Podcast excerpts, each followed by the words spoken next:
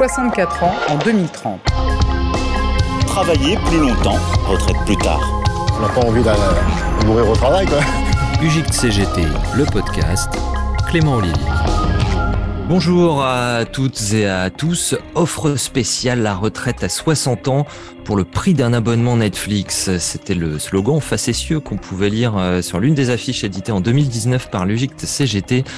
Pendant la mobilisation d'alors euh, contre la première version de la réforme des retraites voulue par le gouvernement, qui la suspendrait ensuite, vous en souvenez, à la faveur euh, de la crise sanitaire, Trois ans et une élection présidentielle plus tard, euh, le sujet remis sur la table par Elisabeth Borne et ses ministres, une saison 2 de la réforme des retraites, dont les grandes lignes viennent d'être présentées qui manifestement ne croient pas tout à fait à la retraite à 60 ans au prix d'un abonnement Netflix, alors, euh, de quoi euh, s'agit-il? Eh ben, on va faire ensemble un tour d'horizon de ce qui a été euh, annoncé et puis de ce qu'on peut en dire avec nos deux invités, Agathe Leberder, bonjour. Bonjour. Du Bureau national de l'UGICT CGT, vous êtes membre du collectif Nos Retraites.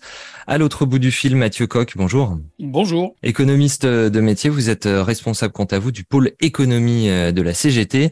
Merci beaucoup à vous deux d'être avec nous pour ce podcast qu'on enregistre dans le cadre d'un webinaire de l'UGICT CGT. Alors pour lancer euh, cette discussion, on peut peut-être se pencher sur euh, deux éléments de langage qui surnagent.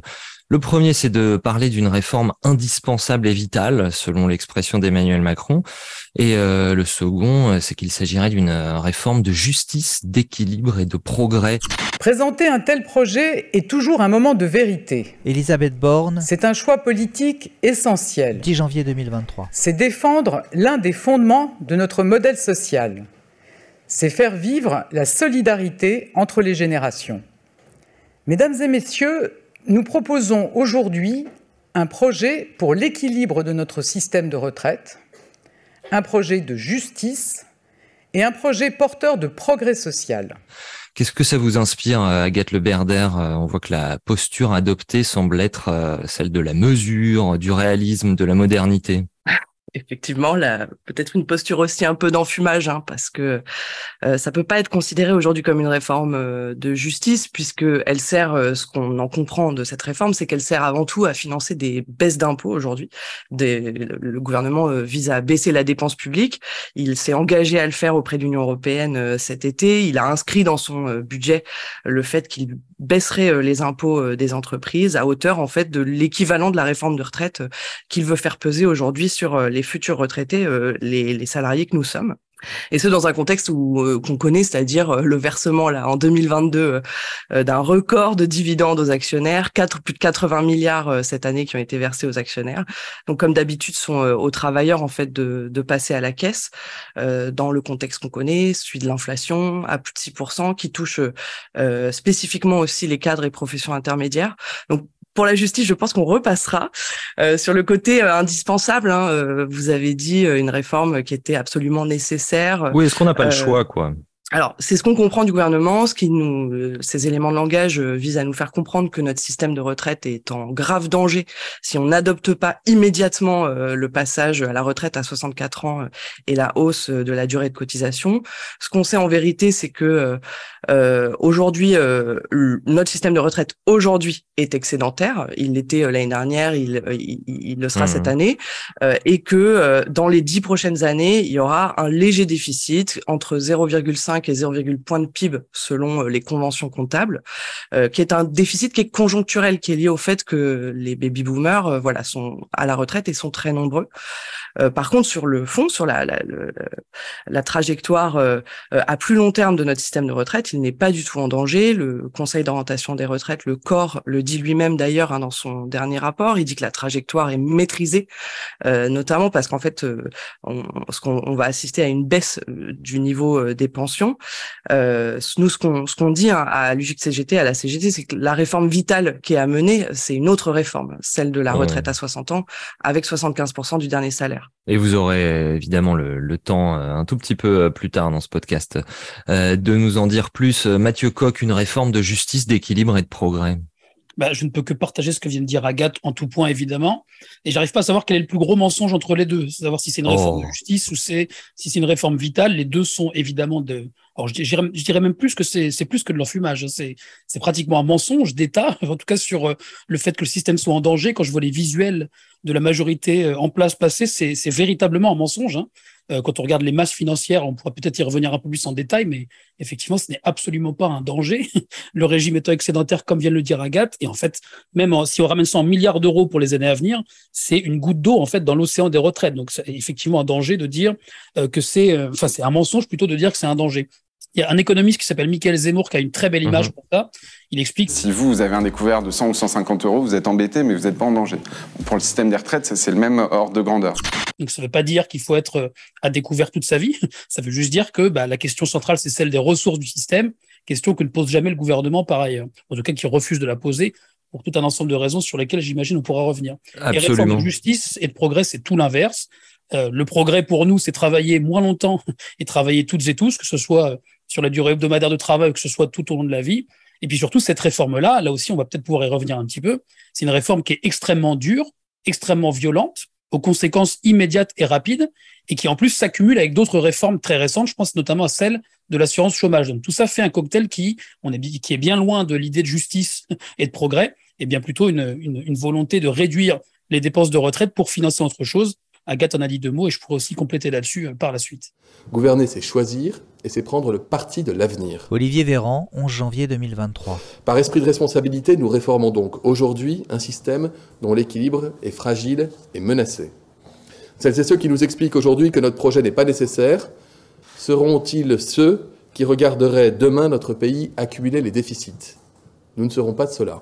Ce terme, Mathieu Coq, d'inévitable, vous qui êtes euh, économiste qui connaissait bien l'histoire des, des 40-50 dernières années, ça, ne vous rappellerait pas euh, euh ce cher Tina, There is no alternative, la, la, phrase de, Margaret Thatcher Est-ce qu'on est là-dedans là?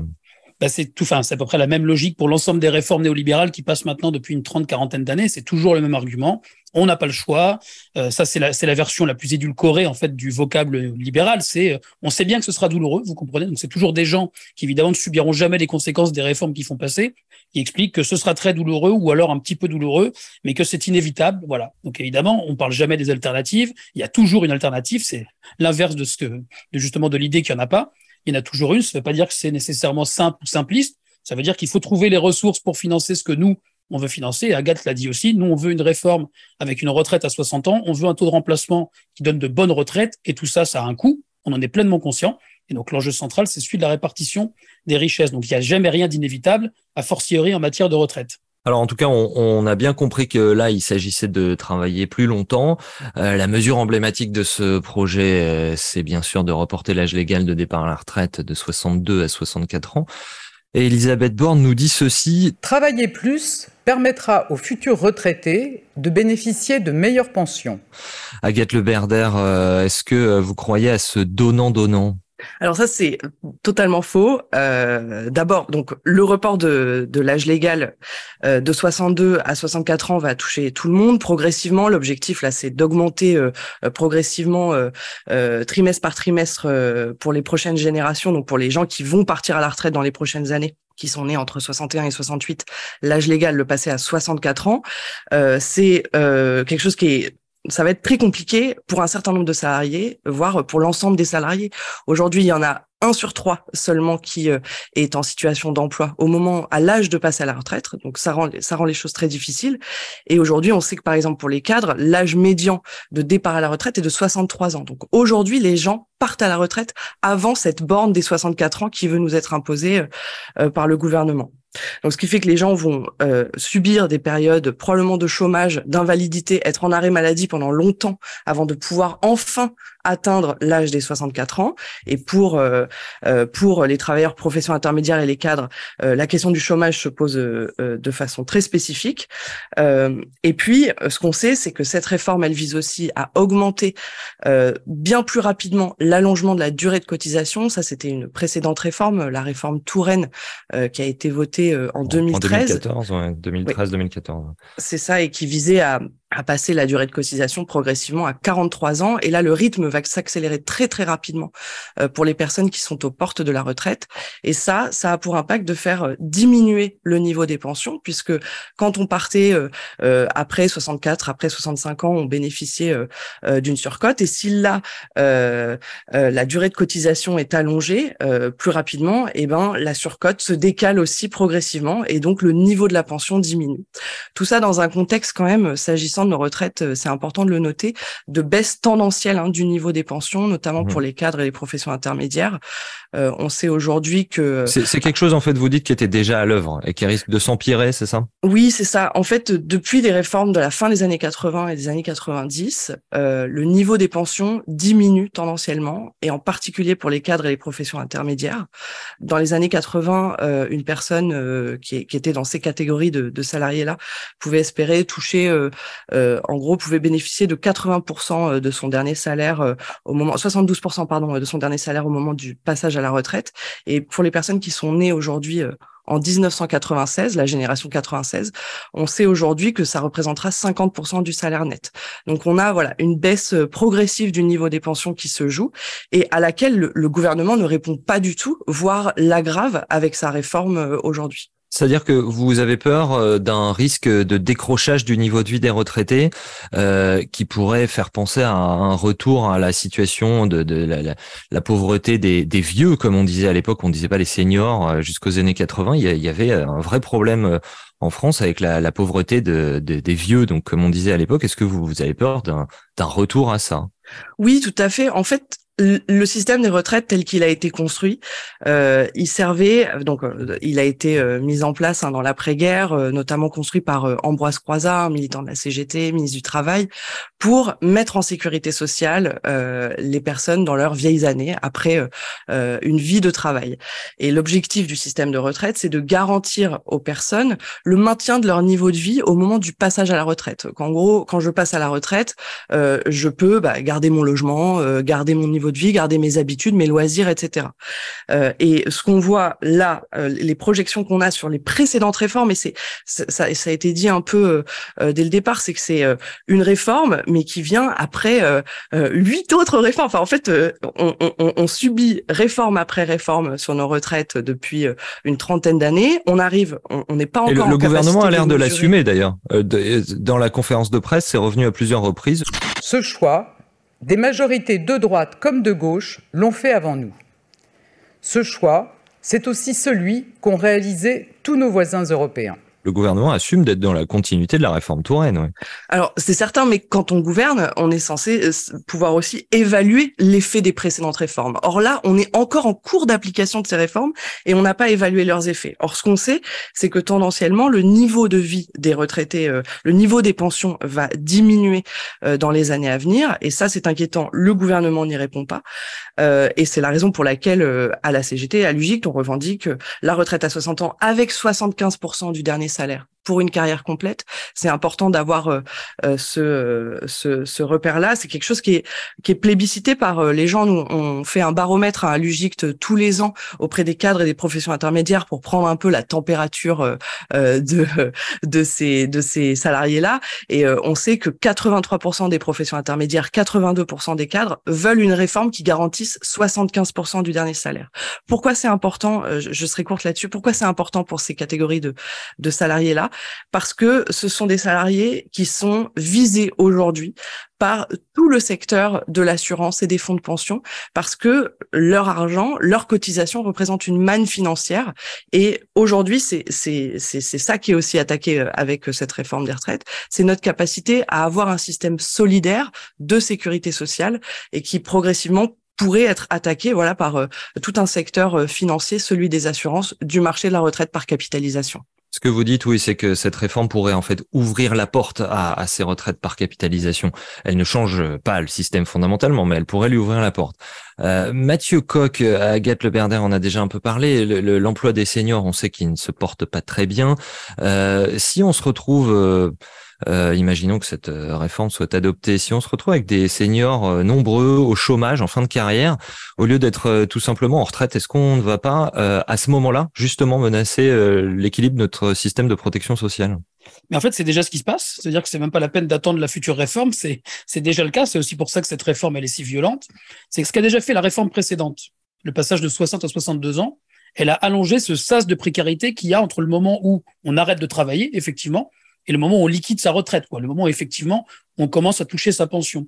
Il euh, faut savoir qu'en 2021, il y a que la moitié des 61 ans qui sont en emploi. Pour le reste, ils sont soit en dispositif de pré-retraite, soit ils sont sans emploi ni retraite. Donc, ce que va faire cette réforme, c'est qu'elle va aggraver ce sas de précarité. Et donc, évidemment, vous comprenez bien qu'en aggravant ce sas de précarité, qu'est-ce qui va se passer immédiatement sur les pensions? Ce sera une diminution du montant des pensions. Et je pense que le gouvernement en a pleine conscience et c'est ça qui est visé. Alors, pour les cadres, évidemment, il y a un élément particulier, c'est ce que vient de dire Agathe, c'est que ça va pousser beaucoup, beaucoup de personnes qui en auront les moyens de d'épargner en vue de la retraite. Quand on comprend que le niveau de vie qu'on aura au moment de la liquidation de sa retraite sera inférieur, assez logiquement, si on peut se le permettre, c'est le cas de certains cadres, pas de tous d'ailleurs, mais ce sera quand même du coup de mettre de côté, comme on dit, pour faire en sorte qu'on ait un taux de remplacement qui soit suffisant à la retraite. Donc ça, c'est évidemment la voie à la capitalisation. Et quand j'écoute beaucoup euh, de camarades de la CGT, mais ailleurs des cadres parler de ça, ce sont les, premières cibles, entre guillemets, de la publicité pour les assurances complémentaires, les fonds de pension, tout ce qui peut être des régimes non solidaires de retraite. Donc je pense, je pense qu'une des volontés du gouvernement, c'est effectivement de développer ce genre de dispositif. Parce que comme le disait Agathe aussi, il y a une manne financière énorme et puisqu'elle est aujourd'hui dans la logique de sécurité sociale, elle échappe complètement à la possibilité de réaliser des profits là-dessus. Ce qui est évidemment un problème pour celles et ceux qui aimeraient bien utiliser cette manne-là pour, pour faire de l'argent. Je reviens un instant quand même sur cette histoire de, d'allongement du sas de précarité. Oui, je vous en prie. Quand même qui, est, qui, qui, est assez puissant. Hein. Euh, il y a 20% des infirmières et 30% des aides-soignantes qui finissent leur carrière, qui partent en retraite en incapacité. Voilà le chiffre qu'il faut peut-être retenir, c'est qu'en allongeant la durée et en nous promettant que les pensions seront meilleures, la question qu'on pose jamais, mais c'est qui sera capable d'aller jusqu'au bout. Mm. Donc là, évidemment, se pose la question centrale de la pénibilité, etc. C'est bien pour ça que nous, on défend aussi un départ plus tôt pour tout un ensemble de catégories de la population, parce qu'on sait très bien, alors peut-être pas nous-mêmes individuellement, mais collectivement, bah, que en fait être couvreur jusqu'à 64 ans, c'est une vue de l'esprit, c'est parfaitement impossible physiquement. Donc ce qui pose un ensemble de questions importantes, d'où la volonté de continuer avec le système solidaire qui est le nôtre. Bon, voilà. Et maintenant, je vais aussi faire le lien avec la réforme de l'assurance chômage. Ce sas de précarité, il va non seulement s'allonger parce qu'on veut faire partir les gens plus tard en retraite, mais il va aussi s'allonger parce que dans le même temps, ça c'est le, c'est sûrement ça le en même temps macronien, on fait la réforme de l'assurance chômage. D'ailleurs, la réforme précédente non plus n'a pas été évaluée avant qu'on en fasse une nouvelle. Hein. Donc, euh, toutes ces réformes-là ne sont pas basées sur euh, je ne sais quelle volonté d'avoir une expertise, une évaluation objective, etc. En fait, ils se fichent complètement de ce que disent les évaluations. Hein. Sur les aides publiques, il y a eu une dizaine d'évaluations qui montraient toutes que ça ne marchait pas. Ça ne les empêche pas de continuer à verser des tombereaux d'aides publiques tous les ans aux entreprises. Je ferme cette parenthèse. Non seulement on va augmenter la durée qu'il faudra travailler pour pouvoir partir la fin, c'est l'âge légal, et dans le même temps, on réduit les trimestres qui seront indemnisés par Pôle emploi. C'est ça la réforme de l'assurance chômage. Ce qui fait que le sas de précarité va non seulement s'allonger, mais en plus sera encore plus violent, parce que de nombreuses personnes vont cette fois ne plus être au chômage, n'auront plus d'allocation chômage, mais seront par exemple au RSA. Donc là, je vous laisse imaginer le niveau des pensions ensuite, quoi. C'est exactement ça qui est en train de se produire. C'est pour ça que cette réforme, elle est non seulement injuste, mais profondément violente, surtout quand on pense au cocktail global de réformes que nous concocte aujourd'hui euh, le gouvernement. Agathe Leberder, je voudrais vous entendre aussi sur les inégalités hommes-femmes, euh, qui euh, en fait dans les dans les retraites, elles amplifient les inégalités salariales hommes-femmes. Oui, tout à fait. En fait, le, système de retraite, il, il, amplifie les inégalités que subissent les femmes hein, dans le cadre de leur carrière, puisqu'elles subissent des inégalités de carrière, euh, moins d'accès aux promotions, mais aussi des inégalités de salaire qu'on connaît, avec aujourd'hui plus de 25% d'écart de salaire entre les femmes et les hommes euh, au travail. Et par ailleurs, on sait que les femmes, du coup, en général, euh, partent un an plus tard en moyenne que les hommes. Et il y en a une sur cinq qui attendent d'atteindre les 67 ans, c'est-à-dire l'âge d'annulation de la décote pour partir à la retraite. Pourquoi? Souvent parce qu'elles s'arrêtent. Ce sont elles qui s'arrêtent pour euh, avoir des enfants et s'en occuper, en prendre soin. Euh, et donc, elles sont directement euh, pénalisées euh, au moment de la retraite sur ces, ces, ces trous dans leur carrière ce qu'il y a aujourd'hui dans le système de retraite actuel qui permet de compenser euh, partiellement euh, ces inégalités-là, c'est euh, ce qu'on appelle la majoration de la durée d'assurance, c'est-à-dire des trimestres en fait qui viennent compenser le fait d'avoir eu des enfants. Or aujourd'hui, avec le décalage de l'âge de la retraite, bah, les femmes vont directement perdre tout l'intérêt de ces trimestres puisque elles devront partir plus tard sans bénéficier de la surcote qui pouvait être associée au fait de partir plus tard. Donc les femmes vont vraiment être les grandes perdantes de cette réforme. Euh, voilà pour ce qui est de, des inégalités femmes-hommes. Et je voulais juste revenir par rapport à ce qu'il disait disait, ce que disait pardon Mathieu sur les les infirmières et les aides-soignantes, ça mhm. ça recoupe parfaitement les résultats du baromètre UGICT hein, qu'on a fait sur les professions intermédiaires. On a interrogé les professions intermédiaires et techniciennes sur la réforme des retraites qu'ils voulaient et notamment s'ils étaient pour le rétablissement de la retraite à 60 ans. Et on sait que donc 65% des professions intermédiaires et techniciennes sont pour la retraite à 60 ans. Et c'est encore plus fort dans les métiers justement du soin et du lien, c'est-à-dire ces métiers dont a parlé Mathieu. C'est 70% des personnes interrogées dans le sanitaire et social. Donc on voit bien que les, les, personnes interrogées ne se projettent pas euh, dans une capacité à, à, à travailler au-delà de 60 ans et 80% dans l'éducation. Et eh ben justement, euh, un argument qui euh, revient souvent et qui est présenté comme une euh, espèce d'évidence de bon sens, c'est que nous devrions travailler plus longtemps parce que nous vivons plus longtemps. Oui, parce que nous vivons plus longtemps, il nous faudra travailler plus longtemps et partir à la retraite plus tard. Est-ce qu'il y a véritablement un lien logique dans ce raisonnement? Est-ce qu'on s'intéresse au bon indicateur en se concentrant sur l'espérance de vie à la naissance, Mathieu Coq alors pas du tout. Évidemment que c'est pas. Alors c'est un indicateur qui pose problème en soi. Hein. Euh, de base, en tout cas, il y a, y a, des vraies discussions sur ce qu'on met derrière, sur la façon dont il est calculé, etc. Bon, je rentre pas dans le détail ici, mais ce qui est certain et ce qu'on sait, c'est que l'espérance de vie augmente de moins en moins vite. Alors il y a eu un bond en 2020, 2020-2021, ce qui est très curieux d'ailleurs, parce qu'on était en pleine crise, mmh. euh, en pleine pandémie. Et ce qu'explique la direction de, enfin, les services statistiques du ministère de la Santé, c'est que c'est lié au fait que les plus fragiles sont morts de plus en plus nombreux ce qui fait que ça tirait en fait l'espérance de vie en bonne santé vers le haut, ce qui est un peu particulier. Donc ce chiffre-là, en tout cas pour les années 2020-2021, je le prendrai avec beaucoup de précaution. Ce qu'on sait en tout cas, c'est que maintenant, l'élément essentiel, c'est que les réformes successives sur les retraites font bien plus que compenser l'augmentation légère de l'espérance de vie depuis une vingtaine d'années. Je m'explique. Ça veut dire que les gains d'espérance de vie sont systématiquement rattrapés par les réformes des retraites. D'accord? Ça veut dire que la situation se détériore, contrairement à ce qu'on entend régulièrement. En fait, quand on écoute les gouvernements, on a l'impression que depuis 20 ans, on va vivre jusqu'à 150 euh, ans euh, toutes et tous, et puis que du coup, il faudrait continuellement travailler plus. En fait, en chiffres, ça se traduit comme ça. Avant la réforme de 2010, la durée moyenne de retraite, d'ailleurs, le, temps qu'on passe à la retraite, elle était de 25,5 ans. Après la réforme de 2010, elle est passée à 24,5 ans. Et puis on passera, avec cette réforme-là, à 23 ans en 2030.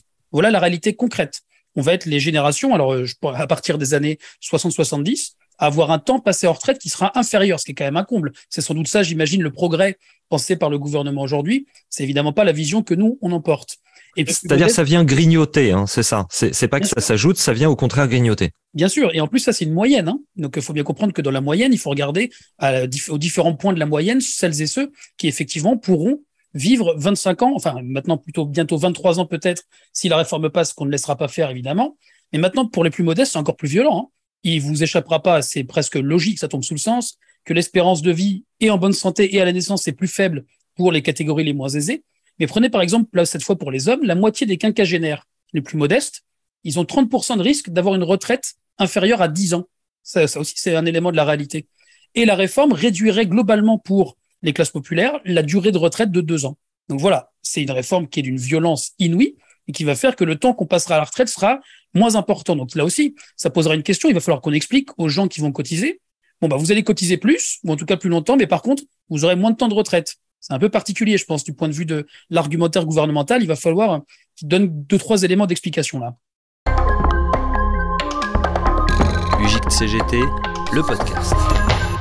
Et puis, euh, Agathe Leberder, euh, la question de l'espérance de vie en bonne santé, qui, euh, elle, n'augmente plus vraiment, elle stagne depuis une vingtaine d'années, en gros autour de 64 ans chez les hommes et en gros autour de 65 chez les femmes. C'est-à-dire que si on part à la retraite à 64 ans, eh bien on part en moyenne, comme a déjà commencé à le dire Mathieu Coq, on part en moyenne au moment où l'on est plus en bonne santé. Oui, tout à fait. Et je pense que ça, c'est le bon indicateur à prendre en compte hein, sur euh, ces, ces, histoires de décalage de l'âge de la retraite. Euh, l'espérance de vie en bonne santé qui stagne. Et c'est calculé par l'INSEE, ça, il faut. Absolument. Merci à la statistique publique euh, de nous ah bah fournir ces données-là. c'est voilà, la, réalité, c'est qu'on ne peut pas travailler plus longtemps. Et ça, ça rejoint aussi ce qui a été dit sur aujourd'hui la part des personnes qui, à 60, 61 ans, sont en invalidité. C'est, ça veut dire que les gens ne peuvent pas travailler, ne peuvent physiquement pas travailler. Voilà pour les gens qui ne peuvent pas travailler. Mais après, pour ceux qui sont encore en emploi, ils subissent aussi des conditions de travail qui sont dégradées. Et ça, c'est aussi quelque chose qu'on a observé euh, dans les baromètres cadres et professions intermédiaires qu'on a passé cette année. Euh, les personnes interrogées notent toutes que leur charge de travail a augmenté dans l'année passée. ce qu'on voit chez les cadres et les professions intermédiaires, c'est une intensité du travail qui devient par moments délirante avec des temps de travail hebdomadaires moyens de 44 heures par semaine, donc pour les cadres, plus de 40 heures par semaine pour les professions intermédiaires. Ça, ça, ça rend les conditions de vie au travail intenable. Et en tout cas, ça, ça fait que ces catégories-là, au même titre que les autres, refusent de voir euh, l'âge de la retraite se décaler alors que leurs conditions de travail sont si dégradées. Le sens de l'histoire, c'est quoi? Il faut renouer avec ce sens de l'histoire. Le, sens de l'histoire, c'est la diminution du temps de travail. François Ruffin, janvier 2023. L'histoire du mouvement ouvrier, c'est quoi? C'est la fin du travail des enfants, c'est le congé maternité, c'est les congés payés, c'est le, dimanche chômé, c'est le samedi à l'anglaise, c'est la retraite, cette nouvelle étape de la vie, comme l'appelait Ambroise Croizat. C'est en 1982, quand euh, les socialistes passent la retraite à 60 ans. Vous savez, on interroge les Français dans un sondage, on leur demande ce qui, ce qui va arriver pour la retraite. Ils disent L'avenir, c'est la retraite à 55 ans, parce que c'est le sens de l'histoire. C'est-à-dire, Mathieu Coq, que la question elle est euh, ailleurs. Euh, l'économiste Nicolas da Silva de, de Paris 13 fait remarquer dans son dernier livre s'appelle la bataille de la Sécu, euh, que l'argument, cet argument de l'allongement de, de, la vie, en fait, il n'est pas du tout nouveau. Il a trouvé euh, dès 1949 des, des occurrences chez des euh, parlementaires d'opposition de droite. Euh, à l'époque, l'âge légal de départ, il est de 65 ans, et c'est-à-dire qu'à l'époque, c'est en dessous de l'espérance de vie moyenne des hommes. Et pourtant, on a des gens qui se saisissent déjà après guerre de, de cet argument. Enfin oui, ça, enfin, Nicolas Da Silva le montre très bien. Ça a toujours été un argument euh, contre les retraites. Donc en fait, depuis l'existence même de la Sécu, pratiquement, ça a toujours été un argument pour dire que c'était soit trop généreux, soit ça prenait pas en compte euh, l'évolution de la durée de vie, que effectivement on vivait plus longtemps. en fait, je pense qu'évidemment, il a, une force rhétorique, il a une force de conviction. Cet argument, ça, dans la tête de beaucoup de gens, on peut se dire, bah oui, c'est vrai qu'on on vit plus longtemps. Ça paraît presque logique, ce qui est en fait, comme vient de le dire Agathe, en bonne santé, c'est pas tout à fait exact. C'est même pas exact du tout.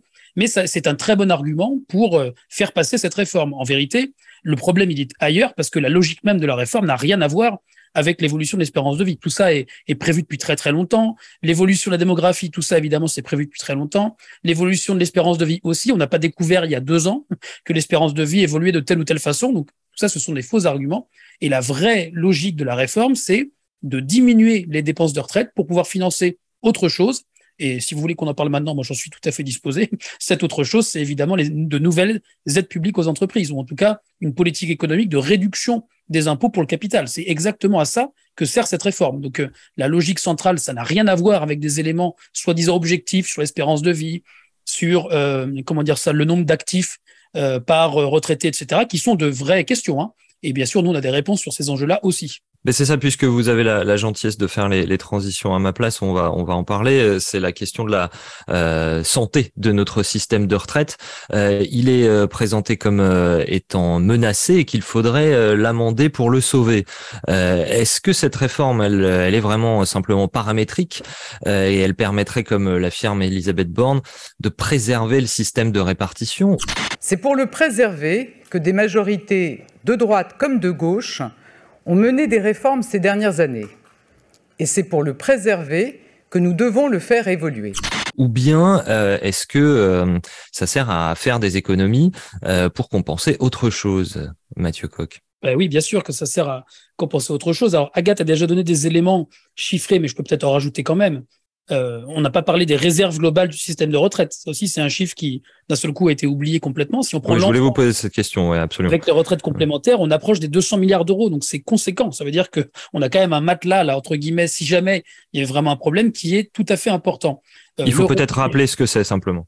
En fait, c'est tout, c'est l'ensemble des réserves des différents régimes, incluant les régimes de retraite complémentaires, d'accord, qui sont réalisés. Alors le problème pour les retraites complémentaires, c'est qu'une partie sont entre guillemets placées, donc ce qui fait qu'en cas de krach boursier, évidemment, une partie des réserves disparaîtrait. Mais de manière générale, sans même en occultant cet argument-là, la question financière, elle est euh, dramatisée complètement par le gouvernement. Alors, même si on reprend les chiffres donnés, qui reposent sur des hypothèses elles-mêmes discutables, le déficit annoncé, il vient aussi du fait qu'on a décidé, de manière conventionnelle, évidemment politique, de ne pas augmenter la part des salaires dans la valeur ajoutée, de jamais toucher aux ressources et de diminuer l'emploi public. Forcément, évidemment, quand vous dites il y aura jamais plus de recettes, on n'augmentera pas la part des salaires dans la valeur ajoutée, bah forcément, vous allez avoir un moment des déficits qui vont apparaître. quoi.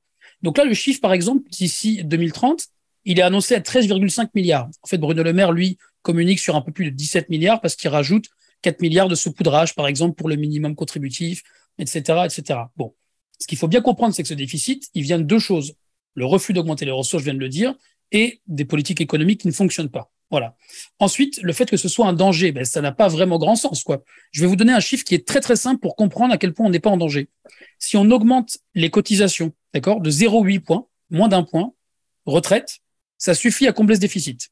Alors, pour que tout le monde comprenne bien à quoi ça fait référence. Oui, ça fait combien, oui? Au SMIC, ça fait 7 euros de part salariale et 7 euros de part patronale. En fait, un peu moins que ça si on prend le, le 40-60. Non, on prend 50-50 pour que ce soit bien compréhensible par tout le monde. Au niveau du salaire moyen, c'est à peu près 14 euros, d'accord, par salarié et 14 euros pour la part patronale. Est-ce que là, on est vraiment face à un danger, euh, un gros, gros problème pour le système de retraite du point de vue financier? La réponse est bien sûr non. Donc la logique centrale, c'est... Et ça montre bien que là, c'est un choix de politique économique. Ce que ne veut pas faire le gouvernement, c'est augmenter le coût du travail. Il y a clairement une ligne rouge pour nous, c'est de ne pas augmenter le coût du travail. De baisser les impôts pour les ménages et pour les entreprises, de ne pas alourdir le coût du travail, voire de réduire le coût du travail, et donc de ne pas alourdir les cotisations sociales, c'est ce qui nous a permis de créer plus d'un million d'emplois dans le précédent quinquennat, de continuer à créer des emplois. Et ma priorité, vous savez, c'est le plein emploi, c'est que notre pays continue à avoir une économie forte qui permet de créer des emplois, qui permet d'aller vers le plein emploi.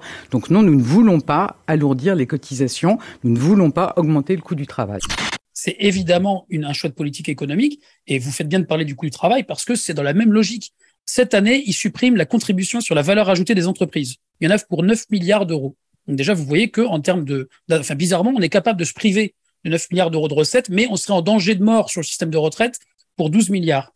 Maintenant, prenez un moment aussi pour penser à ça les 17,7 milliards, si on reprend le chiffre de Bruno moi j'aime bien reprendre leurs chiffres pour montrer que même en prenant les hypothèses les plus importantes, ils sont quand même mis à défaut sur leur argumentation.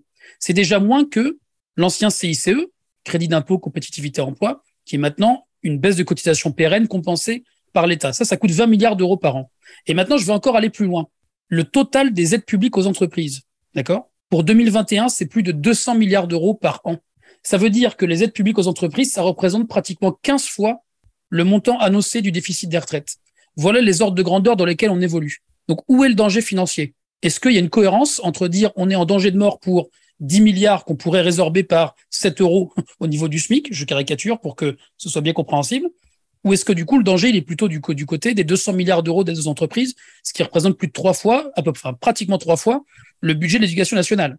Donc, je pense qu'on ne parle pas des bons ordres de grandeur et on ne parle pas des mannes financières intéressantes sur le sujet. Donc, évidemment que l'enjeu, il n'a jamais été financier sur les retraites. Il est et idéologique et il est surtout de faire basculer, comme d'habitude, des dépenses pour les ménages vers des dépenses pour le capital. Alors, euh, danger de mort euh, ou pas, euh, le gouvernement nous dit, lui, que l'équilibre n'est plus assuré. Dire que cet équilibre n'est plus assuré n'est pas une posture, c'est un constat. Un constat réalisé par tous ceux qui se sont penchés sur les retraites. Euh, votre euh, réponse à Gette Le Berder et euh, votre réponse à Mathieu Coq.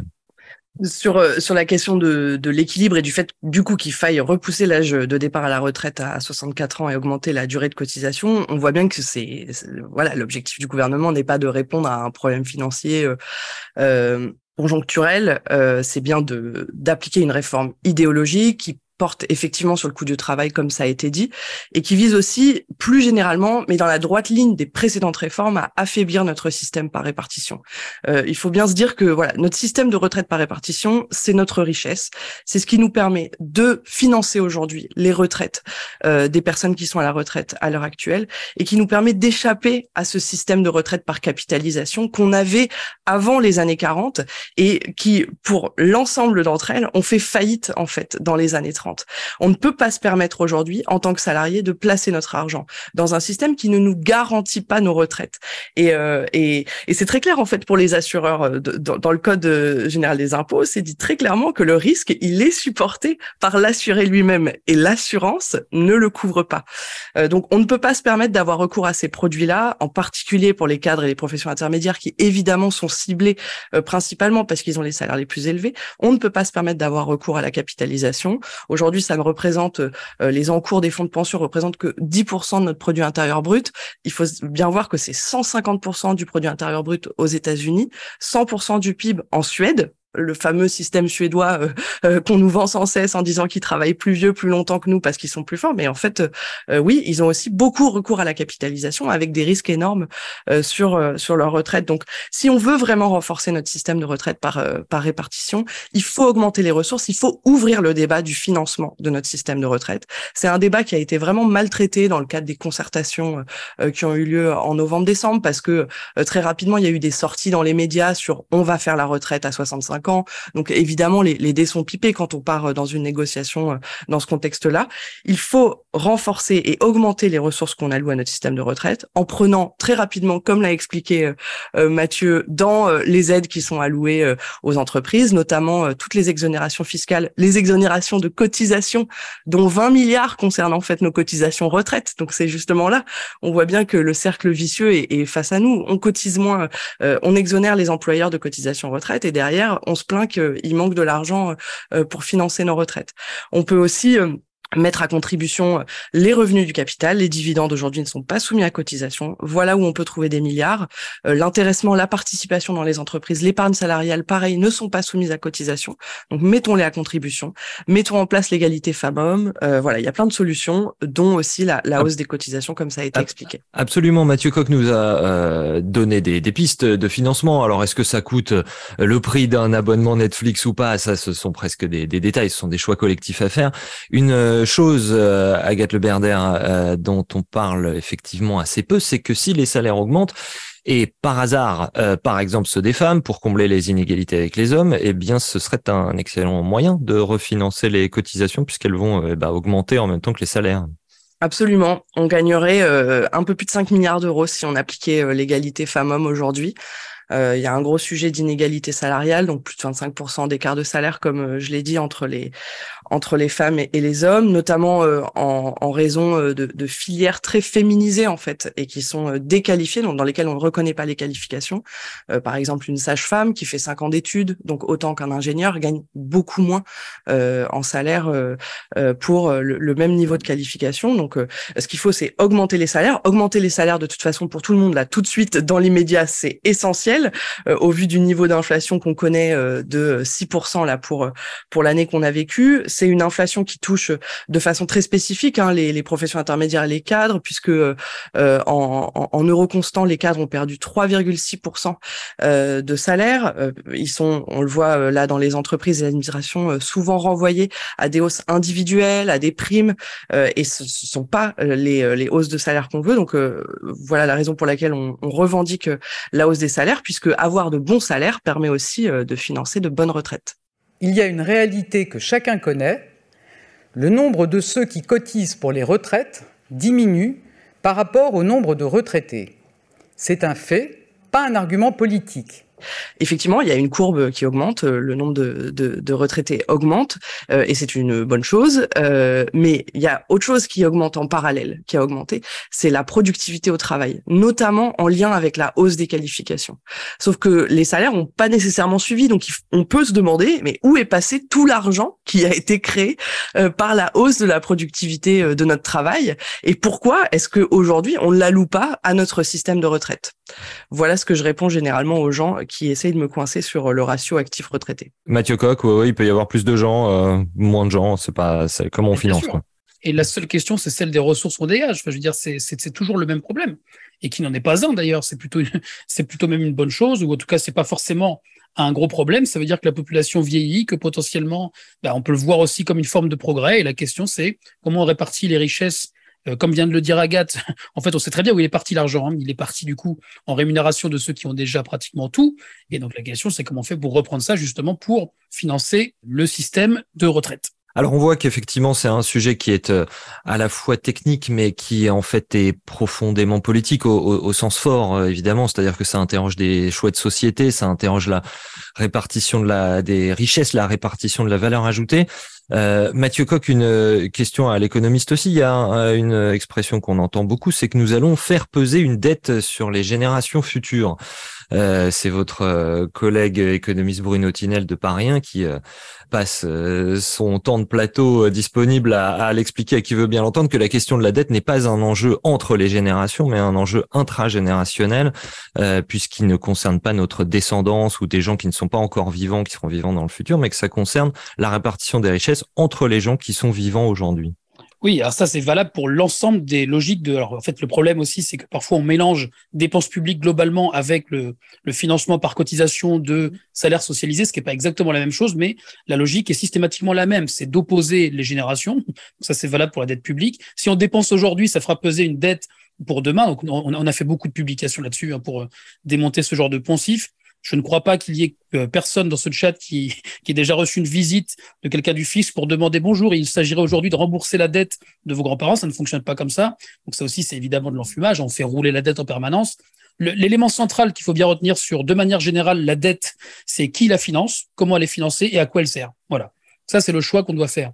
Donc évidemment, le jeu, il n'est pas intergénérationnel et c'est la même chose pour les retraites. Aujourd'hui, ce que fait le gouvernement, c'est tenter d'opposer, et pas seulement le gouvernement, on voit bien que du point de vue médiatique, il y a une volonté d'opposer les retraités d'aujourd'hui avec les actifs d'aujourd'hui en disant Ah, mais vous comprenez, les retraités d'aujourd'hui ont bien vécu, c'est pas normal, etc. Mais en fait, la situation des retraités ne veut rien dire.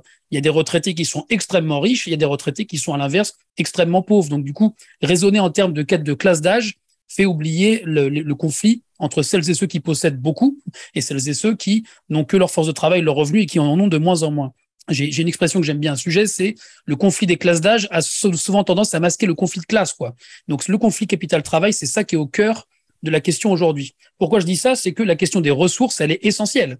Parce que nous, dans ce qu'on propose, la retraite à 60 ans et le taux de remplacement à 75%, je reviens aussi sur un enjeu qui a été soulevé par Agathe, qui me paraît essentiel, ouais, je vous en prie. qui est la dégradation du niveau de vie des retraités. Ça, mmh. c'est absolument essentiel. En fait, le verre était dans le fruit depuis les années 80 c'est la réforme de 87, si je me trompe pas, qui a euh, désindexé les pensions sur les salaires et les a indexés sur les prix. Ça peut paraître technique, ça ne l'est pas du tout, parce qu'en une trentaine d'années, c'est ça qu'annonce le Conseil d'orientation des retraites, le niveau de vie des futurs retraités sera environ 30% inférieur à ce qu'il est aujourd'hui. Donc c'est par rapport aux actifs. Donc ça, c'est central. Ça veut dire que si on veut pouvoir garantir un niveau de vie correct pour les retraités, si on veut pouvoir partir tous et tous à 60 ans, eh ben, il faut aller chercher les ressources. Et là, je ne reviens pas sur le détail. On va, on va publier une note sur le financement très prochainement. Et Agathe a déjà donné les, grandes pistes. Hein. C'est euh, élargir l'assiette des cotisations, c'est augmenter le taux de cotisation tout en augmentant les salaires, c'est en finir avec les exonérations de cotisation, etc. En fait, les leviers, il y en a beaucoup. Ils sont sur la table et c'est de ça que, le gouvernement, ne, enfin, dont le gouvernement, pardon, ne voudrait jamais parler. Pour une raison simple, c'est qu'en 2019, on vous avait dit en préambule que c'était à la faveur de la crise Covid que la réforme avait été rejetée. C'était surtout à la faveur de notre lutte et globalement de ce qu'on a réussi à porter dans le débat public qui a fait que ben, la logique du gouvernement, elle ne passait pas. Et sur la bataille des idées, on a, on a évidemment marqué des points, je le crois, et on va continuer à essayer de marquer des points aujourd'hui sur cette affaire-là. En tout cas, c'est évidemment ce qu'on va porter dans les mois et les semaines qui vont venir. Avant de conclure, Mathieu Coq, justement, puisque vous parlez euh, de la précédente, du précédent projet de, réforme des retraites de, 2019, euh, cette saison 1 de la réforme des retraites, euh, à l'époque, il s'agissait de passer à des retraites par points, pas du tout d'augmenter l'âge légal. Emmanuel Macron avait d'ailleurs ironisé à ce sujet en disant qu'il était hors de question d'augmenter l'âge légal. Est-ce qu'il faut reculer l'âge légal qui est aujourd'hui à 62 ans? Je ne crois pas. Tant qu'on n'a pas réglé le problème du chômage dans notre pays, franchement, ce serait assez hypocrite de décaler l'âge légal. Euh, et puis on se souvient que voilà, le gouvernement avait lancé un 49.3, que finalement il avait suspendu cette euh, réforme. Euh, comment est-ce que vous expliquez en, deux mots bah, le fait que la nouvelle réforme soit aussi différente de celle qui avait été envisagée il y a trois ans? Bah ça, c'est difficile à dire parce que, enfin, d'autant que les arguments mobilisés à l'époque étaient exactement les mêmes. Hein. C'est pour ça que je pose la question, bien sûr. C'est ça. En fait, il fallait sauver le système de retraite alors, à l'époque, c'était en faisant une retraite par points. Ça, c'était censé être la mesure de justice et de progrès aussi, j'imagine, qu'on avait réussi à montrer qu'effectivement. Universel, Universel, que ça allait conduire aux mêmes effets, en fait, qu'avec une augmentation de l'âge de départ, que ça allait conduire aux mêmes effets que euh, ce qu'on voit en gros aujourd'hui. Ça n'allait certainement pas être une mesure de progrès et de justice, mais que l'objectif central était le même. Diminuer les pensions versées, et faire en sorte que le temps passé à la retraite soit moins important. Donc en fait, qu'on fasse une réforme structurelle ou paramétrique, dans, la logique du gouvernement, c'est la même chose. quoi. Mais je pense qu'il se prenait un peu les pieds aussi avec cette affaire de points. C'était tout à fait incompréhensible, il y avait beaucoup de choses complexes. Là, en faisant une réforme d'âge très simple et très claire, je pense que c'est un marqueur politique assez fort et ça leur permet de donner l'illusion de la simplicité, alors que derrière cette illusion de la simplicité, il y aura la même violence. Et je pense qu'on en a fait la démonstration au moins en partie aujourd'hui. Euh, Agathe Leberder, un mot de conclusion. On a parlé euh, de, choix de société, choix de euh, société sur les seniors qui pourront aussi euh, moins s'engager dans la vie associative, le bénévolat, la vie politique locale. On sait que beaucoup de maires de petites communes sont des retraités. Euh, votre votre mot de la fin, Agathe Leberder. Oui, un mot sur euh, la question de. Vous avez questionné Mathieu sur la dette euh, vis-à-vis des jeunes. Mhm. Je trouve que les arguments sur les jeunes sont vraiment insupportables à entendre euh, parce que je pense que le gouvernement nourrit la résignation chez les jeunes, euh, cherche à, à leur faire croire vraiment qu'ils n'auront pas de retraite. Et il y a ce discours-là. Et en fait, il valide les discours qui disent bah moi j'aurai jamais de retraite parce que euh, le système s'effondre et puis euh, la planète par ailleurs est en danger, euh, etc. Ce qui est important, c'est que en nourrissant cette euh, résignation, le gouvernement justifie euh, sa réforme et pousse vraiment les gens dans les bras de la retraite par capitalisation. Or, c'est aussi hein, euh, un système qui nourrit des industries polluantes, puisque les, les- les- les fonds de pension investissent massivement dans ce type de produits-là Le- aujourd'hui. En voilà un choix de société. Ouais. Absolument. En voilà un choix de société. Et avoir un système de retraite solidaire dans lequel on partage, ça permet justement d'éviter ce type, ce type de choix euh, euh, de financement là. Et puis, en fait, ils prennent aussi les jeunes comme s'ils étaient euh, des personnes atomisées, toutes seules dans leur petit monde, sans, sans lien avec d'autres, d'autres individus. En fait, moi, je suis jeune, je, suis sur le, dans le monde du travail depuis moins de dix ans, mais en fait, j'ai des parents. Et si mes parents voient leur niveau de pension baisser, euh, la question du partage, en fait, va se poser dans ma famille. La question de la prise en charge de leurs besoins va se poser pour moi. Et elle va se poser pour tous les jeunes qui sont aujourd'hui, euh, qui commencent aujourd'hui à travailler. Donc, on voit bien qu'on a besoin d'un système solidaire qui garantisse l'autonomie des individus aussi. Et enfin, moi, je trouve que sur la question des jeunes, il y a vraiment un jeu de dupes de la part du gouvernement, mais qui, est aussi insupportable parce que dans toutes leurs réformes, ils ont mis en place à chaque fois des clauses du grand-père. C'est euh, la réforme s'appliquera, mais uniquement pour euh, les futurs retraités. Donc c'est toujours les jeunes qui euh, payent euh, le prix le plus fort sur ces réformes-là, et ça pose une vraie question du, du modèle de société dans lequel on veut vivre quand à chaque fois on pose des réformes et, et ce sont les jeunes qui vont devoir euh, payer le plus fort du prix, euh, avec aussi des impacts hein, dans les entreprises. Euh, les, les camarades dans certaines boîtes nous disent, mais depuis que la clause du grand-père a été appliquée et que le statut ou, ou les, les, les règles plus favorables ne s'appliquent plus aux nouveaux entrants, eh ben euh, ils partent plus vite, euh, ils se sentent moins non plus fidèles à l'entreprise et c'est normal quand on est si maltraité dans son travail. Quel intérêt a-t-on d'y rester sur le temps long euh, et de, de se projeter pour plus de 40 ans euh, dans une entreprise qui nous qui nous traite aussi mal Voilà, c'est vrai qu'on avait un, un- un plateau euh, aujourd'hui assez euh, jeune et qu'on fait euh, un peu tous les trois parties d'une génération qui croit souvent qu'elle n'aura pas de retraite. Merci encore à vous deux de nous avoir expliqué que les choses ne se finiront peut-être pas comme ça. Agathe Leberder du Bureau national de l'UGICT CGT, Mathieu Coq du pôle économie de la CGT. Et merci à vous, amis auditeurs, qui nous avez écoutés jusque-là. N'oubliez pas de vous abonner gratuitement à ce podcast sur la plateforme de votre choix pour ne jamais manquer un épisode. Et à très bientôt. Salut